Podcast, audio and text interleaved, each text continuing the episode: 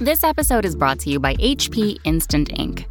No one is reading your mind, but HP Instant Ink knows when your printer is running low and sends new cartridges before you run out. So you never have to think about ink. For details, visit hp.com slash instant ink Spotify. Conditions apply. Be- be- begin. Transmission. The Frontline Gaming Network presents Art of War.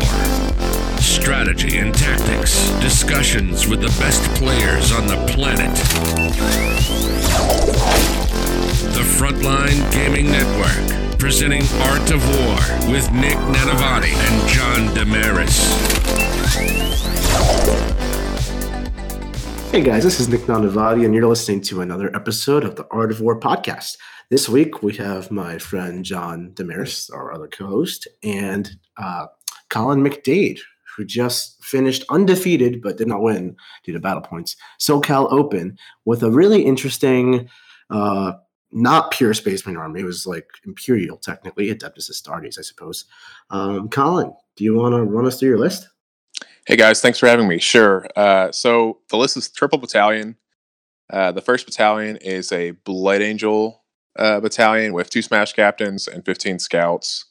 And then I have the new and improved Space Marine battalion with a, a basically a Smash captain, a chaplain who can double as a, uh, I guess, a slaplin, as the competitive community is calling him now, another squad of scouts, and then two squads of infiltrators, uh, five of the new and improved assault centurions, and then to top it all off, a Death Watch battalion with a watch captain, a Death Watch librarian, and then two squads of nine Death Watch vets with two Terminators apiece, Vanguard vets, and then Stormbolter, Storm Shield vets, and then a eight man squad, basically the same thing but one less Terminator.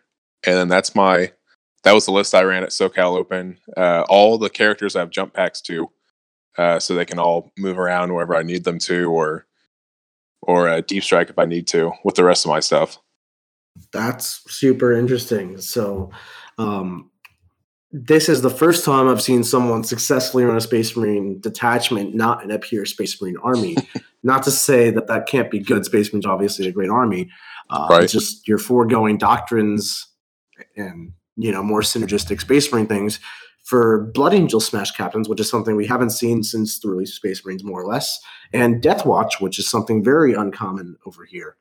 Um, so, what's the thought process behind your list? How does it work? All that stuff.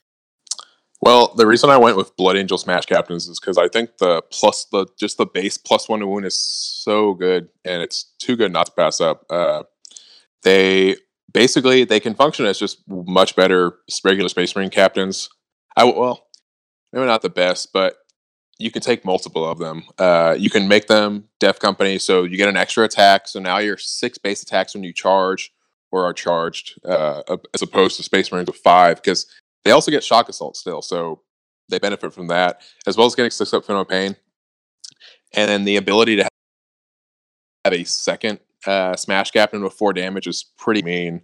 That was actually part of the reason why I built my list the way it is now, because you can actually have, at least in my list, three guys with four damage weapons. Because I knew Centurions were going to be really big with the with the new Space Marine Codex, so I built my list in a way that with the new space using some of the new Space Marine Codex, I could have guys to have answers to those Centurions. The uh, the Blood Angel Smash Captain can have a four damage weapon due to his Warlord trait, and then the new Space Marine Captain can have Mastercrafted for four damage hammer, and then you can also do a Chaplain with four damage as well using Benediction of Fury and the Mantra of Strength, I believe is what it's called, to give his weapon additional damage to make it four damage. So like, I figured people would run like 12 to 18 Centurions because I was actually playtesting a list uh, with 12 Centurions.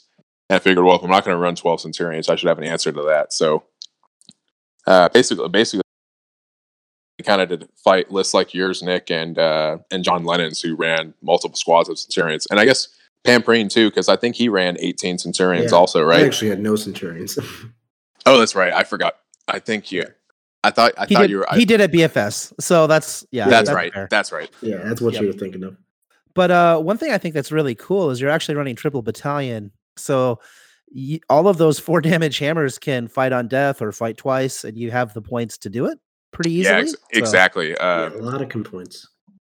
Yeah, uh, usually I start the game with like 12 because I'll spend a lot of extra CP to like deep strike stuff or give additional warlord traits and extra relics, of course.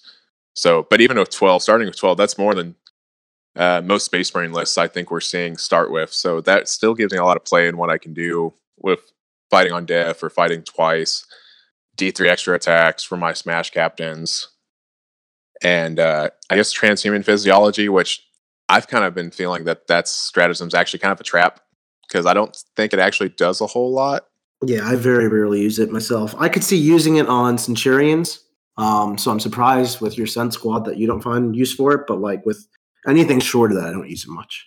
Yeah, so I thought about it game two versus Ben Jurek uh, in his orc list using uh, transhuman physiology because you know he had the 15 Lootas, the three shock attack guns with the souped up shaka, and he actually had uh, not not the flamers but the tank busters in his list. And I was thinking, well, I'm in cover, so I get two ups against Lootas, but I could use I could pop transhuman physiology, but I I realized that the shock attack guns are all minus five, so I'm going to be getting a six up save against that. And if he gets like one, 11, or 12 on his damage roll, they're just going to get deleted anyway. So I figured it wasn't even worth it at that point Hmm.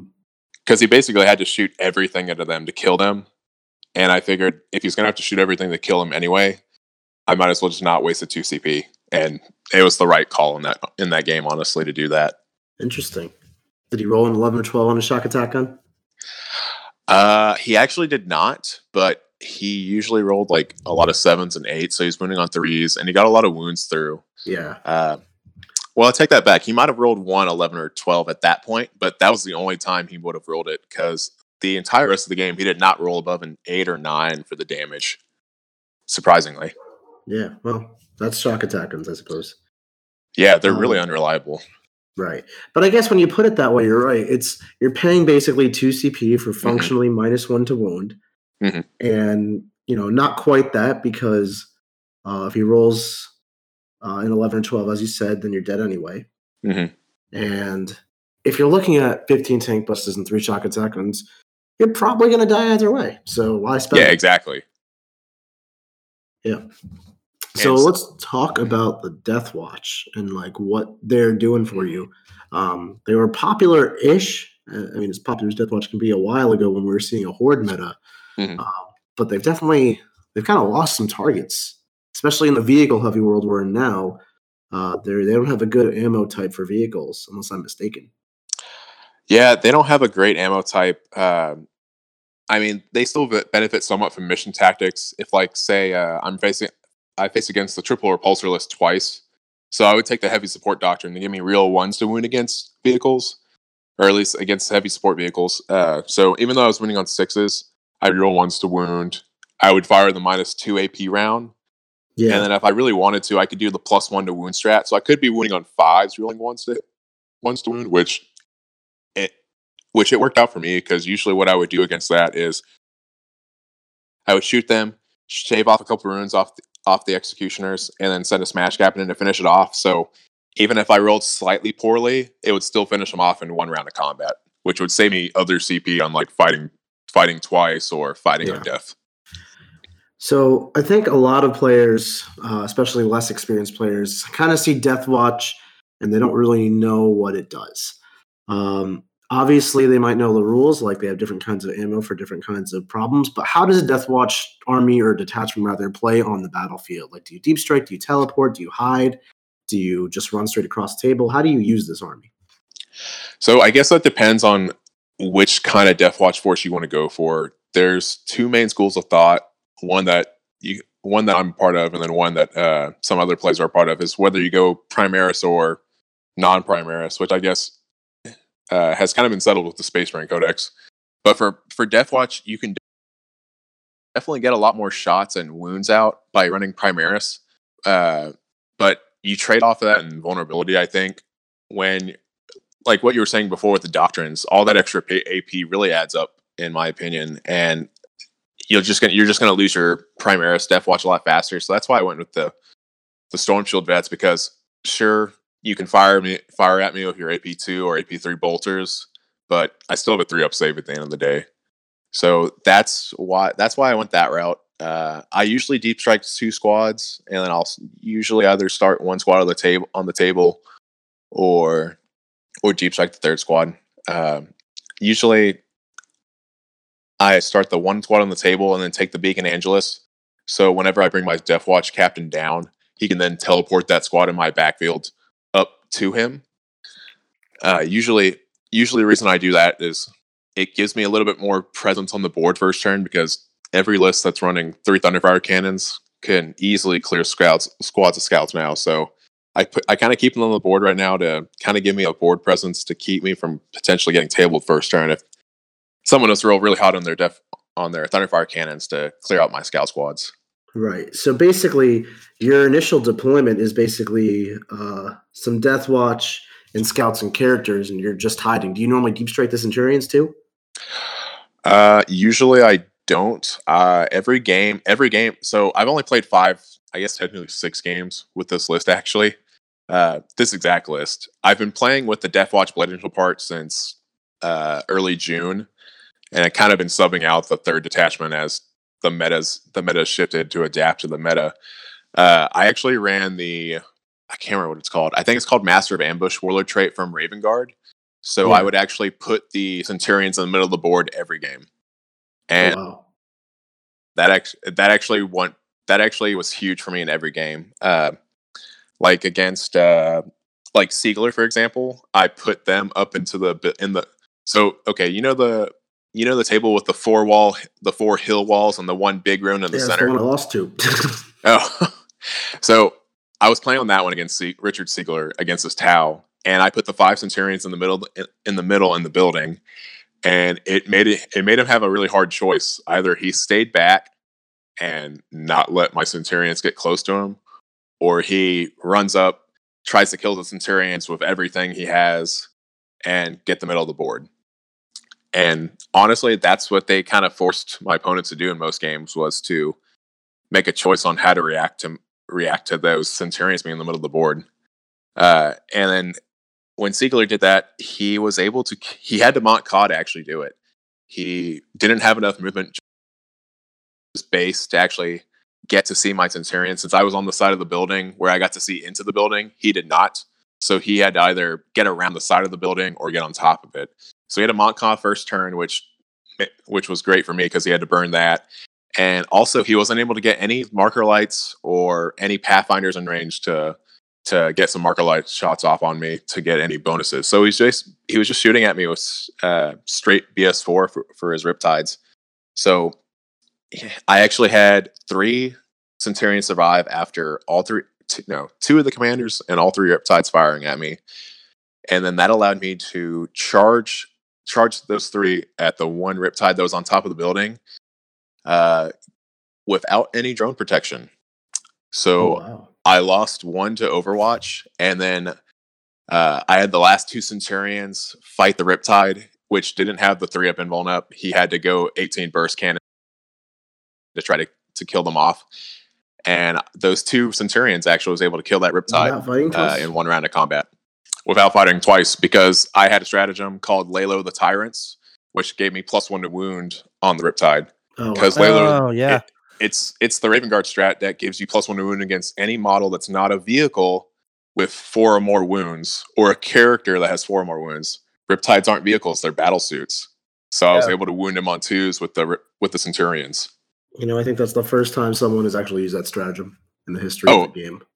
Yeah, I I don't think anyone uh, I don't think anyone's probably used it either. But I actually didn't re- I actually didn't think about that until like the couple days before then, and I was like, wow, if I face Tau, that would be really good in the right situation. And it it actually worked out. too? No. It's Uh, only in the no, fight it's phase. it's only in the fight phase. but I think that stratagem actually is really good against opposing Centurions. So, right? I guess you Well, win them on twos Centurions- anyway, right? So- Centurions will always were already wound on twos anyway because they're strength No, ten. but I'm Uh, saying, unless ag- you somehow unless you have something else swinging Mhm. into into sense. So, like you know, like if you have like a Raven Guard Smash Captain, you could give it Right. plus one to wound. Uh, yeah, I guess I'll be plus one to wound at that point. Yeah, so that would be good. oh but- yeah, true. Um, No, it's really interesting. So, So you one thing I- infiltrate the sense. Yeah, go ahead, John. I just wanted to I wanted to ask about um, I noticed that your squads are mixed. So you've got your veteran squads, obviously they've got storm shields and then they've got terminators, um, which Mhm. makes them surprisingly durable, right? Because if it's small arms fire and you're let's say you're standing in cover, uh, you have that one up on your terminators. You can just you Mhm. know soak all that minus one bolter fire or whatever, and then the big shots all go into Vanguard vets with a three up uh, Yep. invul. Um, so I just thought that would maybe be worth pointing out to newer players that that list it, it doesn't look that durable, but um, those squads are Mhm. kind of sneakily durable actually. Yes, and they're actually surprisingly hard to get kills off of because if you leave any of the guys left alive in the squad, then I'm probably have left a Terminator alive in the squad, which means they're auto passing their morale. So, and unless you actually finish the squad off, you're not going to get that kill point for me and against me in ITC. Uh, because when you have a Terminator in the Death Watch veteran squad, it makes them auto immune auto immune to morale. Yeah, and then do you ever teleport them back with your teleport homers to some crazy spot in the backfield? Uh, in one of my original lists, I had bikes in there. You have to take a bike in the squad to do that. Oh, I missed that rule. Yeah, and you lose out on a uh, and you lose out on a uh, storm shield at that point. There, I definitely wish I still had the bikes in my list for that abil- extra ability because when you add in the bike, it also lets you fall back and charge. But I just haven't really seen the need for it lately, to be honest. Yeah. Um. So, just you want to explain what the bike does for those of us who aren't so familiar with Death Watch? So in your Death Watch veteran squads, you have your basic veterans, which are basically your normal veteran Marines with but with special issue ammo. You can kit them all out with all sorts of different weapons, and then each additional unit type you add to the squad adds additional ability. So, as I already pointed out, the Terminator lets you auto pass morale. The Vanguard vet lets you fall back and shoot as if you had fly, but it doesn't actually give you the fly keyword. So any abilities that give bonus to hits against fly doesn't work against them. And then the bike, uh, you can either buy it with the teleport homer or without the ter- teleport homer. Always buy the teleport homer if you're going to take it. It lets you fall back and shoot, fall back and charge. Excuse me. And then uh, basically, it, it basically lets you be like you have jump packs and you're also white scars, so you can fall back and charge. And then the teleport homer, you also have to have a Terminator in your squad to do this. Uh, it lets you basically teleport out of combat or anywhere you're, you're out on the board and basically re-deep strike within six inches of the teleport homer. And the other tricky tricky part of this is that you don't have to be nine inches away from enemy models when you do this. So let's say like my opponent's coming across the board at me and he's got like a big squad near my backfield. I can actually pick my squad up that's on this other side of the table, bring them back to my deployment zone near those teleport homers, and then I can be like only like two to three inches away from you. And then now I get to shoot at you and charge at you, uh, having a really short charge. Yeah. And I just want to take a second, guys, and say like this probably sounds super cool. and like, oh my god, I want to play Death Watch and do this every time. this is a really niche ability, uh, so niche that Colin apparently took it out of his list. That almost never comes into play, but that's Death Watch. You got a lot of tools for every situation, Mhm. and then it's just about picking which one is the right for that moment. Yeah, Mm. exactly. So, why are there infiltrators in your list? Uh, this caught me off guard a little bit. I figured, uh, you know, and usually when I see infiltrators, because people want to stop Gene Stealer Cult from charging them or something like that. But you know, they're not too prominent in the meta right now. I don't imagine Death Watch and Centurion struggle too much with Gene Stealer Cult. So, what's your thought process? Well, yeah, they were in there originally for Gene Stealer Cult because we were we have a couple really good Gene Stealer Cult players in the Texas meta, so I had them in there for that. But once the new Space Marine Codex came out, and I kind of was seeing what people were taking, like uh, with the Eliminators and the Thunderfire cannons and the other indirect fire, they uh, they actually became a really good choice for me to keep in there for really durable troops. Yeah, I found something similar with my list, which is why I switched almost all to intercessors. Just having the the three up armor on the two wound profile, it makes you pretty immune to like enemy artillery like that. Yeah, that's exactly why I took them because I think uh, I fought Space Marines three times with two two or three Thunderfire cannons in every list, and then Tau in the last game. Uh, I think in every one of those games, I took uh, what is it? Not uh, engineers. I would actually make my my infiltrators my engineer units because Thunderfire cannons do really great work against one wound models. It takes a lot longer for them to kill two wound models. I found I've found so. In the four Yeah. games I t- in the four games I took engineers with my infiltrators, I made every point with them. Wow. And That's then the good. and the other really cool thing is is that not only do they have the Primaris profile, they also get uh, smoke grenades. So if I need to really keep them alive for one turn or to just weather a turn of fire, I can just have them pop smoke and then uh, now they're an additional minus one to hit. So it takes a little bit more for them to actually get shot at. So Do you your think- infiltrators were Raven. Guard, right?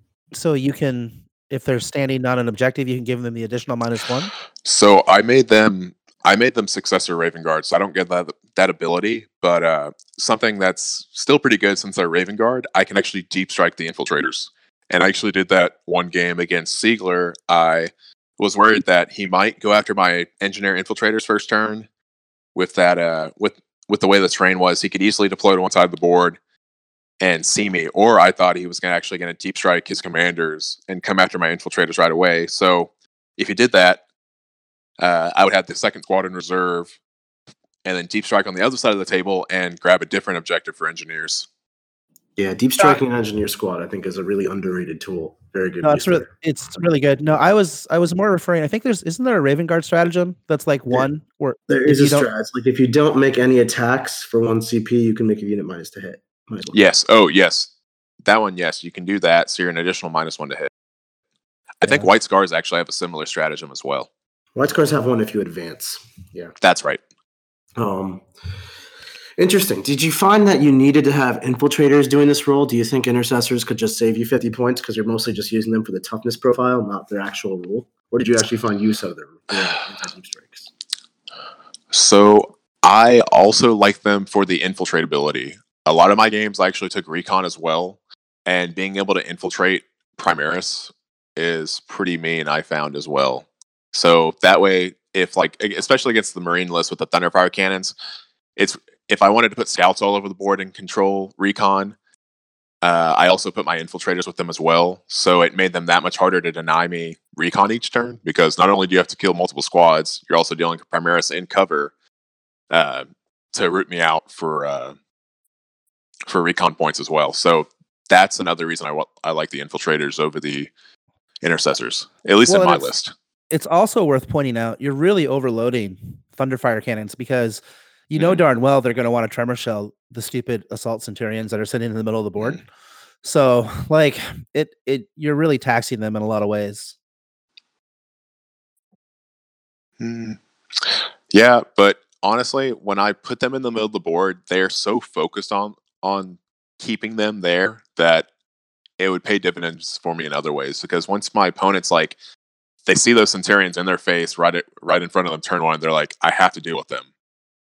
And even if they're if they're wasting their CP on that each turn, I'm fine with it because you're still not coming near me because I have Hungry for Battle on my Raven Guard successor. So I can still potentially get a close charge if you get too close to me, and uh, and they're wasting C- CP, which I actually think is one of the ways you have to you have you have to play to play the game now to beat Marines.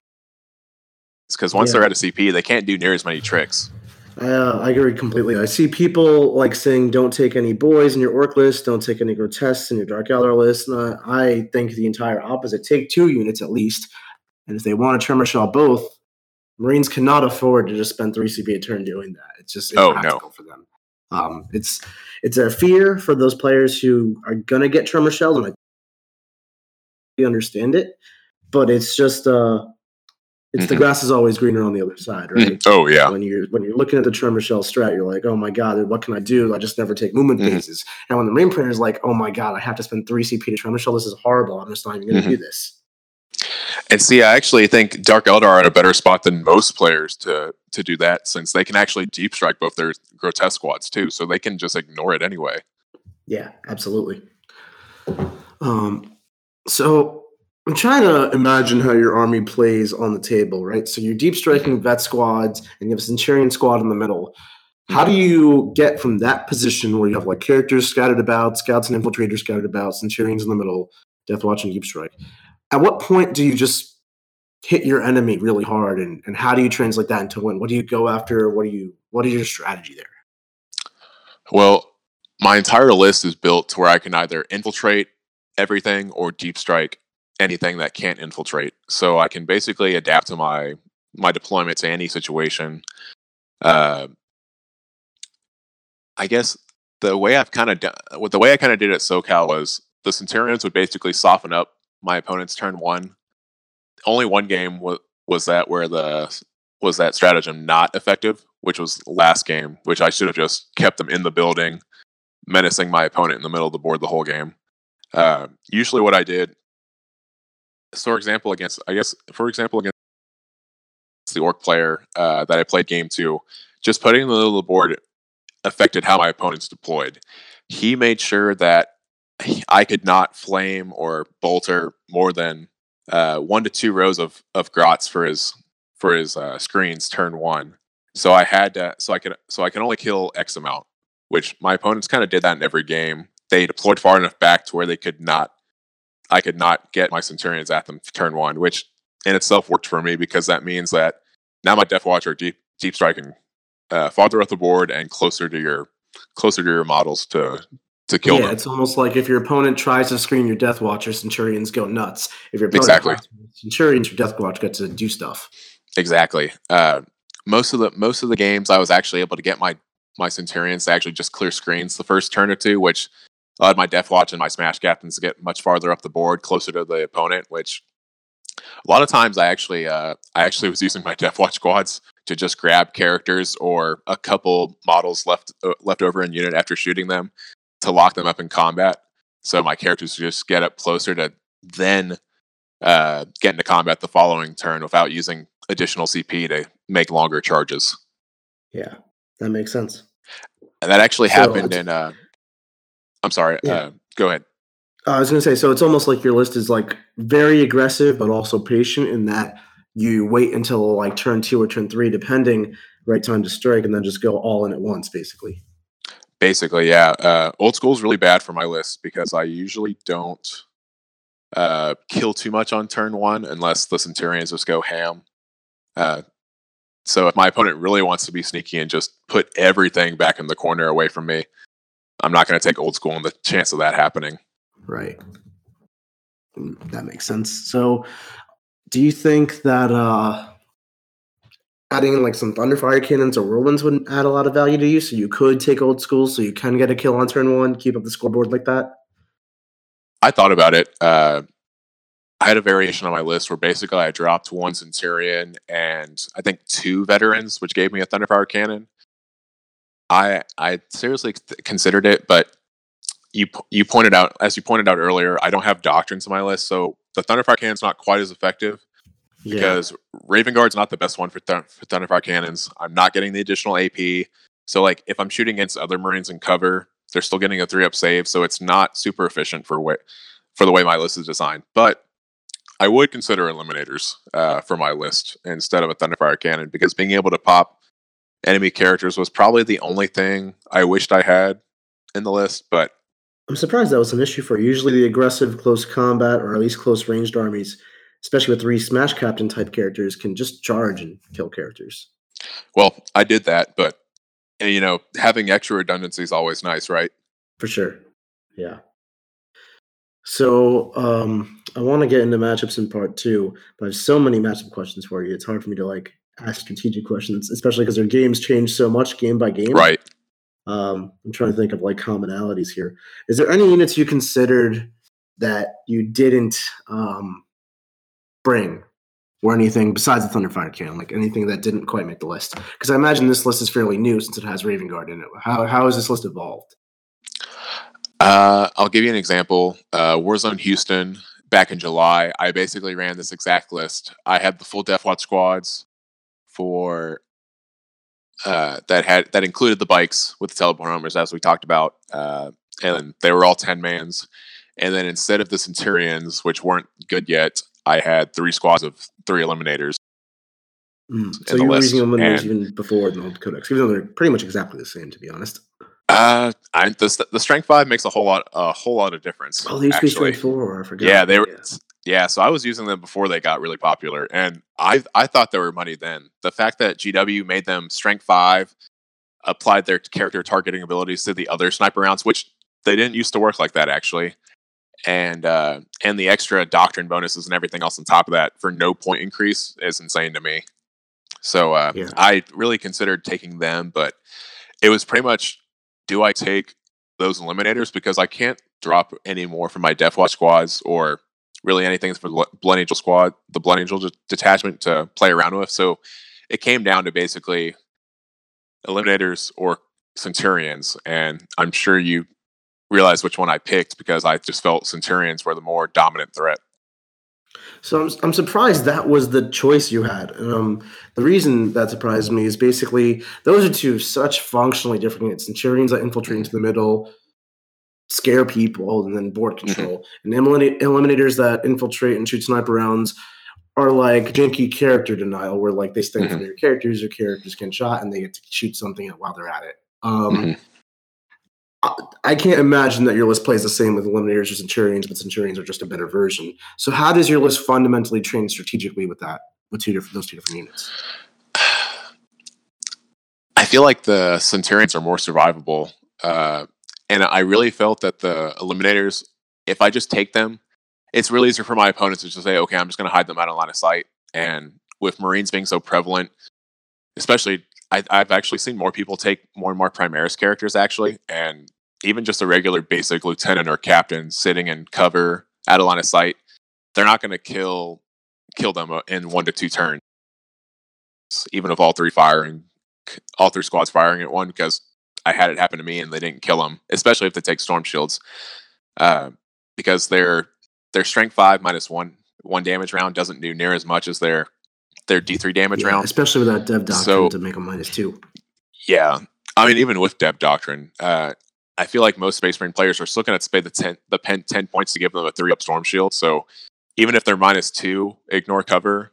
They if they take a storm shield, they're still a three up save, which is effectively the same thing as if I was shooting them with no AP almost. Right, right. I'm thinking more for stuff like librarians, which just can't take a storm shield. Oh yeah, librarians. Yeah, that was that was one thing actually. But uh, the one game that mattered, uh, I actually cast Might of Heroes on him to make him T five, so Hmm. it's harder for them to wound, wound him. Gotcha. So, uh, uh, I forgot what I was going to ask. Um, I remember now. The Death Watch. Um, did you find that they were too fragile? I know they all have storm shields and the Terminator for uh, tanking, as John pointed out earlier, but they they are still just Marines, as the saying goes. So, Right. did they ever just die on you for no reason? I remember. I know what it feels like to have cold storm shield saves and just pick up hundreds of points at a time. It was kind of average. I would pass some and save some. I never got like super hot or super cold. I think uh, they never got. Well, I take that back. One or two times I'd have them wiped out, but that was also my opponents pretty much in their entire army shooting and killing that one squad. So I felt that if it took their entire army to kill with just one of my squads, I felt like I was doing pretty good at that point. Yeah, I guess the question I'm more asking is like because you're dealing with like such a low quantity of high quality models, Mhm. um, you're going to be naturally more vulnerable to crazy spikes in the dice, and they'll go both ways. Right. If you pass a million saves, your opponent's like, "What the shit?" If you fail a bunch, Right. you know your plan falls tits up. So how do you deal with that? Because I'm sure it's happened, if not in SoCal, at some point. Uh, well, I, you just have to mitigate it, and I think that's the best way to do that is positioning, uh, making sure that if I feel like I'm going to take a lot of fire incoming, I'll just drop them out of line of sight, and then they take a lot less fire that way. Uh, Marines, I think the one thing, even though their thunderfire cannons are really good, they still struggle at the ignore line of sight game. I think uh, just because they're taking, they're spoiled for choice, and I just kind of feel like the normal Codex Space Marines, while they are really good, they're also paying for what they do and they don't have as many quality well they have quality shots i don't think they have quantity shots at least with the marine list we're seeing right now Yeah. so i felt that i could weather that storm in that trade-off because they're paying about as much points for me for their toys as i am for mine if not more especially in the case of like executioners and centurions Right. Because an executioner is pumping out 30 shots, but it costs 300 points, and you're doing the same. exactly Yeah. Um, so how often? I know everyone's tempted with Death Watch to come in, wound on twos or AP minus two or something, and fire forty shots and do all kinds of cool stuff. How often do you actually do that as opposed to just dropping cagely behind terrain? Um, I think it was about 50 50 at SoCal. I guess it kind of depends on what army I'm facing against. So, what uh, are the kind of factors that influence that decision? I guess one is do I have the option of dropping into cover or not? Like on certain tables, I played on that four wall hill table uh, at least three games, so I didn't really have the op- Yeah, I know. well, it made up for in round three. Uh, so like in those games, I just had to drop out in the open and kill as much as I could. Hopefully, maybe make a charge with them and try to wrap or at least get across the board to do more damage, and then weather the storm. Honestly, um, when I have the opportunity to do so, I think I I'll do it more often than not. Yeah. Or uh, well, I mean, I guess obviously the the grand ideal is to be out of line mm-hmm. nuke a squad, and then hide. Mm-hmm. If the choice is nuke something or hide, which one do you go for and why? I think it depends on the situation. So, I guess against the uh, the Tau player, or I should say the uh, the list one list I did that I, I hid against the triple repulsor, Guilliman, and three Thunderfire cannon lists that I faced, I chose to hide against because even though Guilliman was slight, nerfed slightly, full rerolls on three executioners and reeling ones to ruin, I know will toast my squad. So in those matchups, I chose to hide uh, because I had the opportunity to also. But against, say, the la- my last round opponent, I dropped out in the open because both of his engineer squads were were were exposed. So I sent one squad down and I was able to kill both of them off with that one squad, which was huge in that game. So I think it's really uh, on, I guess, looking at the flow of the game, seeing where you're at in points, what you need to do to win, and then making the right decision on whether or not exposing them will net you enough reward to be worth it to lose them in return the next turn. So in that right. situation where I killed off both of his his last two his the remaining parts of his two engineer squads, that was worth it because I stopped him from scoring additional additional three points that game for not even losing that squad in return actually at that point, even though he was that squad was exposed. So it worked out incredibly well in my favor because I had another squad that was wounded down, that was more in his face, uh, that he had to deal with. Gotcha. So it sounds to me like you're you're focused much more on playing the mission um, sniping engineers, getting yourself recons, getting your own engineers, just uh, just focusing on that, denying your opponent kills, interacting as much as possible, just doing the bare minimum to get mm-hmm. by and score more points than your opponent. Does that mean that generally speaking, you would forego actually damaging your opponent or tabling him or going for those kinds of aggressive moves and just sticking to the game mm. plan? No, uh, I would say I play the mission until my opponent makes a mistake because uh, I whittled down most all of my opponent's armies pretty well in all the games that we played. Because I mean, you can't just leave your opponent's army intact because they're just going to run over you at that point. But uh, I think it's kind of knowing being the patient hunter, to quote the Tau, I guess. Yeah. Is that the is that the Mont'ka or the Kauyon? The patient, the patient hunt. I can't remember which one it is, but uh, yeah, basically pulling on uh, the week before, right? And, and uh, yeah, he would have been perfect. God asked that question. but yeah, I guess it's I guess being the patient hunter, uh, knowing when the right point to strike is, playing the mission until you know you have to start damaging your opponent because.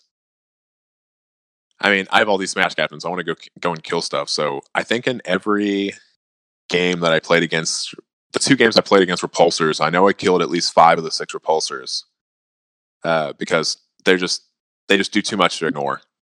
Right.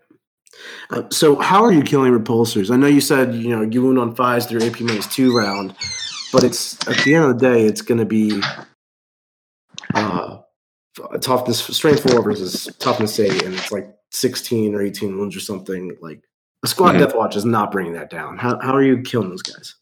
Well, that's what the Blood Angel Smash captains are for. Because I know I'm strength bait. I'm winning on threes with Red Rampage, and if I cast Might of Heroes on one, now I'm strength 10, wounding on twos against repulsors. you don't have any issue of uh, the minus two charge or dying to Overwatch or anything like that?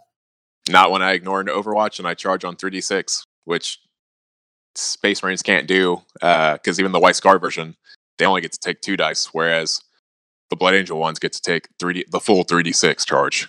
Yeah, I mean, three d six uh, with a reroll from the Angels wing, I could definitely see that getting Mhm. done, even on an eleven. I think that's still mathematically very Yeah. sound. And actually, uh, what I did against those two games with the Angel Wing, I actually just dropped the debt.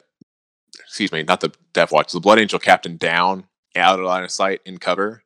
So I actually got to move him up 12 inches the next turn and made it an even shorter charge. Oh, that's nice. That's nice. I thought the the Descent of Angels strat only worked on the turn you deep strike. Am I mistaken? Uh, it don't it only works then, but I still get the free uh the free reroll from the from the Angel's From the Wing Angel's relic. Wing, right? So so you basically you're you're making it a very short charge and rerolling it, but just Yes. deep striking and then charging by running across the table essentially. Yeah, essentially. Yeah, and just thinking about it, right? You've got a lot of pretty durable stuff. You can hide line, out of line of sight. You know, infiltrators, centurions, um, scouts, whatever. So you could move those captains up pretty aggressively and still have them Yes. because the character rule be pretty safe and projecting mm-hmm. force quite a ways out, right? and that's and that's why the, my list is designed the way it is because those centurions by being right in the middle of the board that makes you want to stay away from them be bunched up which lets my captains get in closer Yep. That's pretty solid. So the from a list theory standpoint, I know you have triple battalion, which lets you infiltrate and deep strike kind of willy nilly, have triple smash captains to support them. All that stuff is really great. Mhm. But it comes at the opportunity cost of having to run scout squads. And I personally am so fed up with having scout squads die to Thunderfire cannons because I feel like I'm bleeding Butcher's Bills, Killmores, all that kind of stuff. Mhm. If you either upgraded those to Primaris Juice, which is a hefty penny, or um, just go go down to two battalions. You forego your scouts and no longer have that issue. Still Mhm. keeping infiltrators because you have infiltrators. Um, do you think that is worth it? You know, not giving up those points to just have fewer command points. i've thought about it um, i've definitely kind of realized scout squads definitely are more of a liability now but i mean I, I wanted more cp in my list and the only way to do that was unfortunately was to take more scouts uh, so i think it's just kind of a trade-off you make the more damage potential versus having some weaker squads that'll die which even so I, against against a couple of the lists it made my opponents focus on them early instead of going after other stuff too which it's like do i go after the free kills of the scouts or do i try to damage the centurions before they move out and try to try to eat my face i guess And I guess against like Death Watch, every wound counts. So like if they shoot a Mhm. Thunderfire at a scout squad, that could be two dead Death Watch guys. That's a big difference. exactly Yeah, that's that's fair because it's too tempting of a target to pass Mhm. up because like to your opponent, that's three pieces sitting on the board. You know, it could be kill, kill more, butcher's bill. Mhm. But to you, it's like these are my army. So, exactly Yeah. and even and even so like if I, I usually always had my scouts sitting in cover so they're still getting five up saves against against the uh against the minus two thunderfire cannons and devastator doctrine. So Right. if i roll a, if i roll clutch on a couple five up saves Oh, I- And- I've definitely had Thunderfires not one shot a scout squad. exactly. And then i'm hoping for those moments to where okay now you don't have a kill yet. And are you going to spend 2 cp to fire that thunderfire cannon twice to kill that squad off? Great. You've spent 2 cp that i was hoping you to for, hoping for you to waste that's kind of like a fickle aspect of averages. It's like on average, the scouts die. If you dice spike up and kill exactly eight scouts, it doesn't make a difference. There were only five. If you dice Mhm. spike down and kill four scouts, it's a huge difference. exactly So you're playing the odds in that regard. So I can respect that. Uh, i mean hey i mean hey it's a game of dice and a game of luck i mean if you can't have lady luck on your side you're not going to do super well right yeah, absolutely. Did you find that it was worth it? You know, not playing Space Marine, sticking to your guns with the Death Watch, the Blood Angels, all that stuff. Obviously, I'm kind of asking you, like, is your army better than a totally different army? But um, yeah, the temptation had to be there. Get doctrines, get all this other stuff. Like, so what was the thought process there? Were you just trying to be a special snowflake?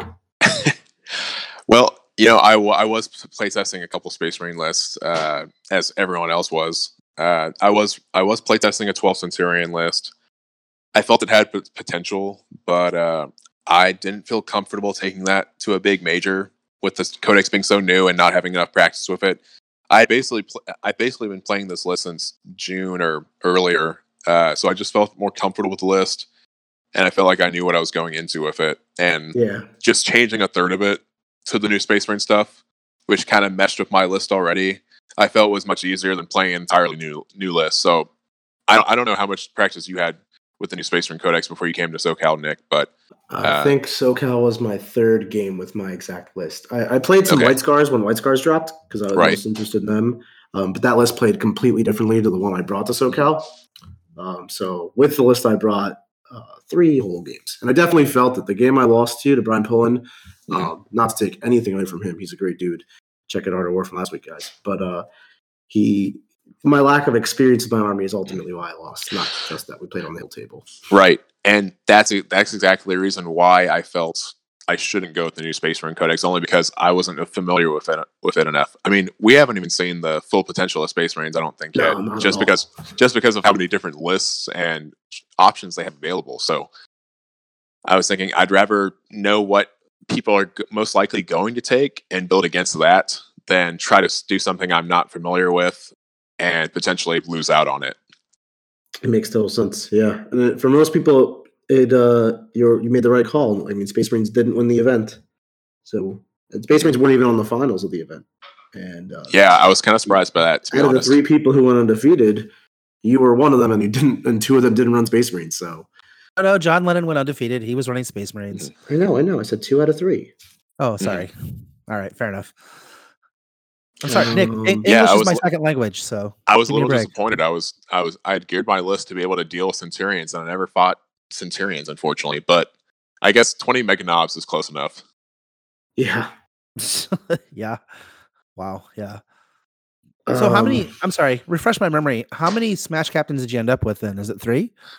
So it's technically three, but you actually have a fourth one because I have a watch captain who is not a captain; he's a watch captain. And then I also have the chaplain who, if I want to build him the right way with the pregame strats, I can actually have a fifth Smash captain, so to speak, See- with a with a mini one. So you, re- you literally have like five guys that just go ham. Yeah, and then Did you you add ever the not buy the Smash Chaplain, the stuff to make him a Smash Chaplain? So I actually never bought it. I actually never, never bought, the Bene- I never bought the Benediction of Fury. Uh, I just didn't feel the extra CP was worth it in those games. to be honest, I've cut my chaplain, and everyone looks at that guy and you're like, "Oh my god, a 90 point smash captain with damage Yeah. four! Oh my god!" But you know, I don't think any top players are running him these days. He's just not what he used to be. Even those No. that still run chaplains just run him for like a different aura. no, I think I think the best use for him is uh, just buffing buffing dudes, and that's what he did most of the time. Uh, usually, so the way the Master of Ambush Warlord trait works is that the Warlord and one unit gets to go redeploy. So usually, I would make it the Chaplain. So then now he's buffing the Centurions in the middle of the board uh, with his charge. What chance. would you take for him, generally speaking? So I usually actually took the plus one to wound, uh, the, the plus one to wound against shooting because whatever they're shooting against, I want to make sure that they're clearing they're clearing the screens that I'm shooting at. So Yeah, my death watch can makes the come down. so potent.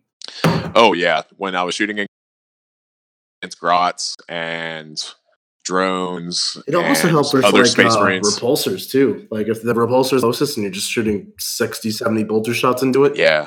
Yeah, that was the other thing I was thinking about. Uh, if I faced the Iron Hand flyer list, the flamers with plus one wound would be really good against those. Yeah, for sure.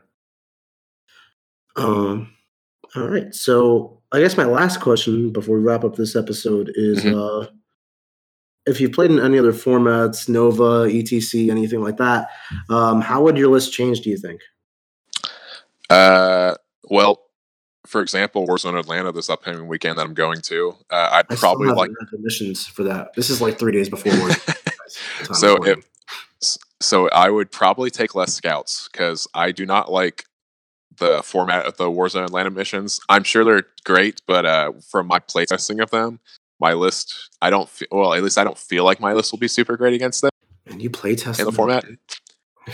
Okay, slow down. I've only playtested like two of the two of the five missions. I'm just giving you a hard time.